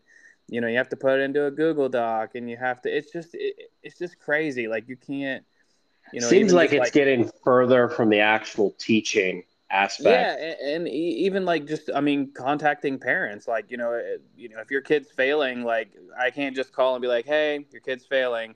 I, I, I do, but then I have to also document that. I have to write that down and t- just the, the, I think the documentation and the paperwork and the you know just the the stuff that keeps getting handed down to us that maybe used to be an administration thing and you know, with staffing shortages, it's like we we we just have to wear so many more hats and have so much more on our plates than um, than our our job description um, um says. You know, and then on top of that, it's it's again, you know, we, we got to fill out this documentation. You got to do that. You got to learn this new curriculum, do this training, this PD. Oh, by the way, you got to teach the kids too. So it's just the workload just um it just increases increases increases every every single year so that's well, um, from just, the way that you described that, I mean, like I said briefly there, it does seem like it keeps pulling further and further away from the actual education and teaching the child and children like math, reading, science. Like instead, it, it's now okay. We're going to add this, and not saying that all the behavioral health things and all that stuff are completely pointless because they're not, but it seems like they keep adding in more and more and more to where it's like, okay, well, obviously when you add those things, you have to take time from the education portion because you can't take time away from the other mandatory trainings and stuff that you have to be able to give out. So it just seems like they're taking more and more away from your guys' job and making it more of an administrative uh, type of thing rather than it being um, you know, that classic interactive, um, giving you guys the opportunity to have the time to do the three different types of learning. I, I feel like that seems to be a big issue is that you guys only are getting, because of all these additional things that keep getting thrown in place, you're having to allocate time to get the mandatory stuff done to where it takes away from what should be mandatory. Yeah. Yeah, pretty much. Yeah. I feel like um like I my answer was gonna be Zach's answer. Like I was that but like my other part of it is like the most difficult part is dealing with students' families and dealing with students' home lives. Um just just the the parent aspect, like the um the way we have to contact parents and and how much access um, parents and families have to us um, you mentioned ClassDojo. Um, you know, I can get messages from students' families at all hours of the day and night. Do I have to answer them? No. Um, but if you're a kind of person like me, like I have to deal with stuff right away or it weighs on me. Um, but I feel like at our school, we, we kind of have this, you know, like the, the customer's always right motto. Like, you know, we really cater to our students and our parents. And if you think back to when you were in school, Like my parents were almost as scared of my teachers as I was. Like they didn't want to go talk to those teachers. They were scared to talk to those teachers. Like whatever my teacher said was law. And and it's a lot different now. Um I mean, I, I can't give you I don't I cannot give you specific examples, but I mean there there have been times this year when when parents have said, I don't want my kid doing this at school, and we got to listen to them. Um, or, you know, a, a parent messages an administrator and says, Hey, they don't like that you're teaching something this way. You need to teach it this way to them, like telling me how I should be doing my teaching. Um, but then, like, just the amount of time that we have to dedicate communicating with parents, like, our school has a rule right now that, at least for the elementary side, it's in our teacher handbook that if a student has below a C, so that's under a 75, we have to be in contact with them weekly. And I have, I know it doesn't sound like a lot to other teachers, this is not going to sound like a lot. I have 86 students. Um, at the beginning of the year, I was contacting 25 sets of families weekly. Right now, it's down to 19. Uh, last week, it was It's only still 13. a lot. It's still a lot. It is. It's a lot. And then I can't just say, "Hello, your child is has under a 75." No, I provide them with the exact grade. I tell them why they have that grade, and then we have a discussion. A lot of times, the discussion is not fun. Um, I know Andrew, you and I kind of talked a little bit earlier. Like I had, we had parent teacher conferences the other night, and Zach has a classroom of 18 students. How many conferences did you have, Zach? Four. Zach had four conferences. I had 12. There are only 12 slots. So I had a full three hours of conferences. Um, like my, my conferences were full. And I, I told my teacher team, I felt like in every single conference, I had to say, Hey, I'm so sorry. Your child's really bad at math. And I'm, I'm sorry. They're bad at math. And a lot of it was, well, why aren't you helping them? Oh, trust me. I'm helping them with everything that I have. I am helping them. But, um, parents you like you said you you hit the nail on the head earlier parents don't like to hear that their kid's bad at something they don't like to hear it they take it as a reflection on themselves. And i know as a parent i do. Like parker's struggling with a couple things right now. And i think oh my gosh it's my fault. Um, so obviously i see it from the parents perspective but um, you know i have parents that will message me at 10 o'clock at night saying hey we're studying for your math quiz tomorrow. Explain to me. They'll say teach me how to do long division. And it's just it's these huge expectations um but then just to contradict myself i i told zach almost right before we started this tonight. I had a parent message me um just to say thank you for like how much i cared for their child. And um, i'm trying to get her the help she needs in math right now. And she was really thankful and said i wish there were more teachers like you. So you know for all of you know all of the parents that can be frustrating or all of the the rules that we have that can be frustrating um, there's always something that makes it a little bit easier like that. Just getting that nice message from a parent was it kind of lifted my spirits a little bit Yeah, no, absolutely. And you know, one of the things that I was thinking about earlier, um, not that I'm a teacher, because like I said, I'm not, uh, but I feel like my favorite thing would be when I've been a teacher for like 10, 12 years and watching what those kids grew into. Right? Like for especially at your the grade levels that you guys are teaching right now.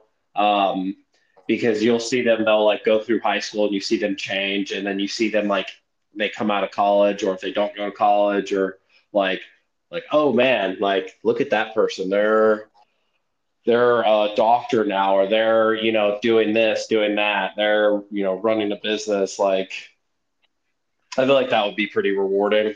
Um it is and and i feel like you know any teacher can say that they don't you know pass judgment but you you have you get these ideas in your head of how and i feel like this is a bit easier for me to say because zach's this is your third year in second grade so you know his his oldest students that he's had from second grade are in fourth grade now but like i have students that are getting ready to graduate that i had my first year um and I do you you decide in your head like oh this is how their life's gonna go. And I like being pleasantly surprised. Um you know that man they didn't turn out like they thought they were going to. And I hate to say that you know but you do especially around here. You think okay this is the path they're going down. This is the path their family went down. You want better for them um but you just have a feeling this is how it's going to turn out. And, and it when it doesn't you go wow like that's so great. You it's really it is. It's rewarding to think that maybe you had a little part in it I can tell you, and I told Zach this last week, that I can remember the impact that every single teacher I had from the only, I mean, I hate to say it, the only like impact that I don't think I ever had was um, kindergarten. I know who my teachers were, but at that point, um, I just remember having to go see the principal too many times. That's uh, gonna be our youngest child. specifically, the first time I had to go, I had to go see the principal on the second day of school, of kindergarten, because I cussed the high schooler out on the bus. I was that kid. and I got the paddle too, like, which that was uh, back in the. Uh, I'm not gonna say her name, but those days. That's all I have to say. I think, and you already Yeah. know. Uh, Yep. Yeah, which you already know what that was like. Walking into that office, it's like, oh shit, here we go. Um, yeah, so I remember that. Um, first grade was the grade that I was because I was such a little lion ass kid. Um, teacher didn't believe that I was actually left handed and made me write right handed the entire school year. And to this day, terrible. to this day, I still write with my right hand. Do you, really? I didn't know that. That's terrible. Yeah. I was, well, I was, you know how kids are. I was a little liar, like an idiot. And um, yeah, she was like, I don't believe that you're left handed. And I was like, I can literally throw baseballs, whatever for you to show you, like, hey, like I'm, I'm left handed. No, you're going to write with your right hand. And that's why my writing sucks, is because I was forced to switch hands as a kid. You're writing with your non-dominant hand. Yeah. So, uh, but I think that also in the long run, it actually made me more like ambidextrous because I can almost do anything with both hands. The only thing I can't do with my left hand is write. Um, but I can do everything else. And same with my right hand, I can do pretty much anything with my right hand, just not as well as my left. Uh, kind of funny. Uh, but also, I was, you know, going to brag myself up in a classroom of like 17. I was the only kid that can name all 50 states, capitals, and abbreviations in the first grade. What? That was super cool. Uh, don't ask me those now because uh, I don't know the abbreviations or the capitals. But if you gave me a map of the United States, I could write down where every state's located. So at least I got that going for me. Um, I mean, they don't, I don't even think they have to do that now. Like, I don't. well, you'd be surprised at how many people can't do that. right. No, I would Um, not. I'm a teacher. I would not be surprised. I'm talking about adults. Right. Absolutely. I mean, we've got kids that, that couldn't tell you a phone number if there was an emergency, couldn't tell you their address. Um, You know what's funny? I, I You know what's funny? I said I that to go ahead. Aiden. I asked Aiden, I was like, Aiden, what do you ever do if there's an emergency? I was like, who do you call? And he was like, 191. I was like, no, you idiot. I'm like, 911. He's like, 919. I'm like, no. Like, I actually had a student this week raise his hand and he said, Mrs. Ash, I learned how to spell my middle name. And I said, You're 12. oh shit. And, and I said, Okay, so show of hands. Who knows how to spell their middle name? And not even half of them could spell their full name. Well, also, I think that's a that's a name issue. There's so many lens and just LYs and ILYs and LYNs and all these extra letters thrown on the end of their names for no reason at all. Or they'll have two middle names for who the fuck knows. Like just because their parents are high on beef jerky when they name them. I don't know. um, oh, here is one thing I will say that I love, love, love about my kids' school. And I don't know if they do it at your guys's. I remember we, when we were growing up, we had to do it. Um, every single day, they have to start their morning off with the Pledge of Allegiance. Um, we do at our school as well. We do that too. That's all we're gonna say about That's that. all we're gonna Oh, say. let me guess. Kids got the option to not stand. No, No. no, no, no, no, Oh. no, No. no. We also, our students also say, um, a like a pledge, like for their behavior. They say like a behavior pledge every day as well What? at our school. Um, just like Don't make us say it. no, like they just they just talk about like you know Parker talks about every day, like how he has to have self control and be responsible and um, be respectful, and they say that pledge as well. okay. yes. when, when I did it, when I did Head Start, I had um, I had I had mostly three and three and four year olds, and of course, a three year old doesn't know how to say the pledge, and you know, I wasn't about to teach it to him. I'm gonna be honest. I'll let you know the older preschool and the kindergarten do that. So a lot of times, like they, whenever we'd have the pledge in the morning, we'd be sitting there eating breakfast, and um, you know, I'd always stand up and do it or whatever. But like the other kid, I, I honestly just let the kids. I didn't even make them stand up. I just let them sit there, and sometimes people would see it and kind of look at me sideways, and I'm like, they're peacefully protesting. Shut up. They're Kaepernicking. Just leave them alone. Let them eat their let them eat their dang cinnamon rolls. oh, that sounds good. I wouldn't mind a cinnamon roll. oh man, yeah, it is. I was surprised though. Honestly, I am shocked that uh, Aiden's school does that out here in California, like Southern California in the city, to be exact. I'm very, very shocked. But like, even when they have the awards assemblies that we go to, they make all the parents stand up and do it. And so I'm like, all right. It's uh interesting. I just want to give you a live update. Kate has officially shut her laptop, so I think that means she's. Listen, What do you mean? You guys shut my laptop because it is twelve thirteen, and I have a three year old who I'm about to go sleep with who will be awake at five. what do you mean? You mean that that both parents can't stay up all night and then wake up at the butt crack of dawn? Mm, nope. No. I really need to learn those ways. do. You do. I did not go to sleep last night until 3:30 in the morning, Wow. but I'm also a psycho, so that's okay. This but is you true. you have always been, you know, the kid that I could be asleep, you know, at midnight and I heard a basketball. And I always knew that if I just went and looked out the window, it was Andrew. Andrew was shooting.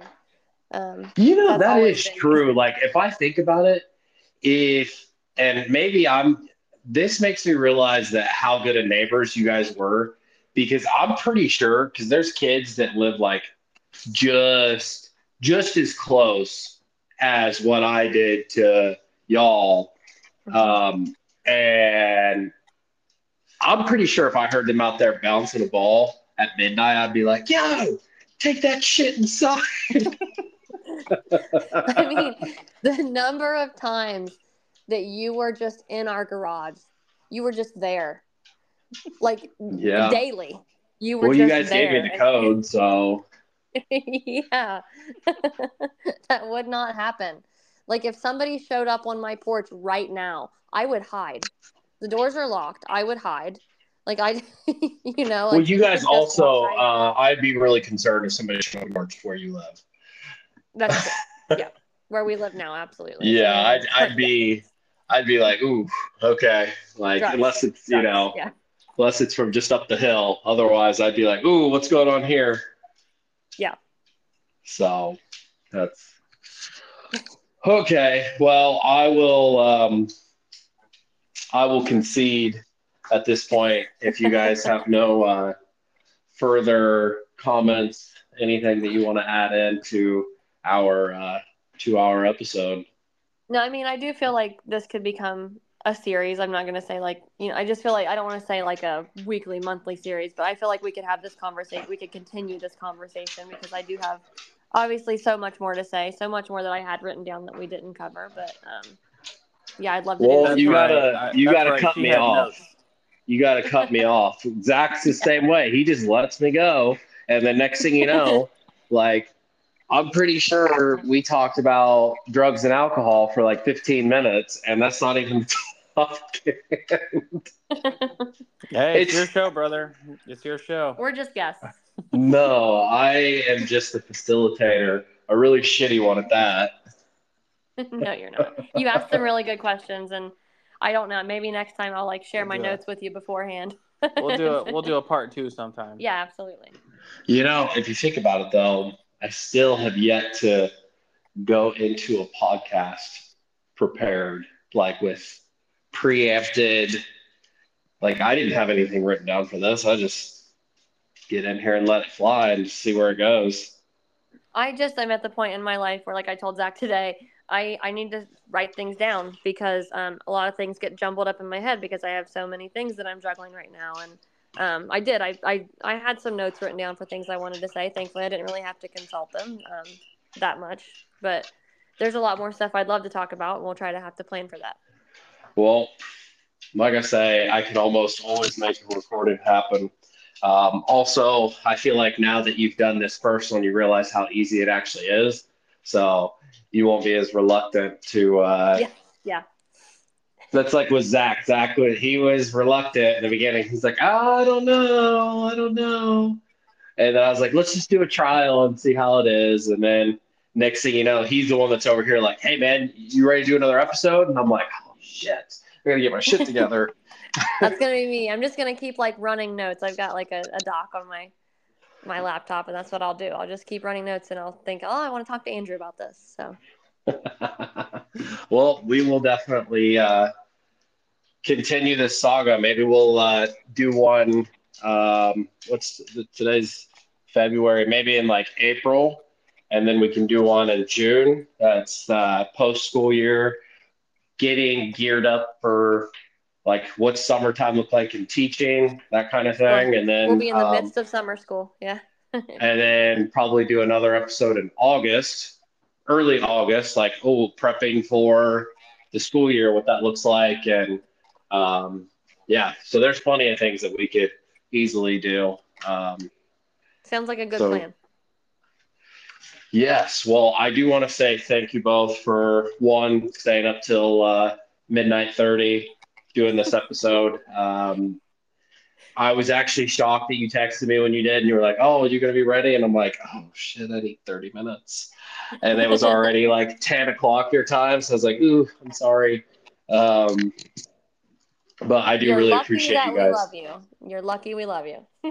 Hey, you know, I gotta, I gotta do something right. Um, and ironically, um, you and I will uh, end it with this. So obviously, growing up, I was obsessed with uh, Pop Tarts and Dr Pepper. Well, now that I'm an adult, I still love Pop Tarts, but I'm obsessed with Diet Dr Pepper now. Oh. Oh, I've been drinking. Well, think about. I've been drinking Diet Pop now for over a year, year and a half. So now that I've been so used to like not like real flavors, whenever I take a drink of it, I'm like, oh my, this may not be 23 flavors of gold, but there's still like 16 in there. It's pretty good. Well, your next gift from us then will be Pop Tarts and Diet Dr Pepper. I still have the icing on them. I'm not one of those psychos that buys the Pop Tarts that don't have icing. okay, good. Alrighty. Well, again, I appreciate you all showing up. Um, until next time, this is going to wrap up this episode, Drew and Co. Unplugged.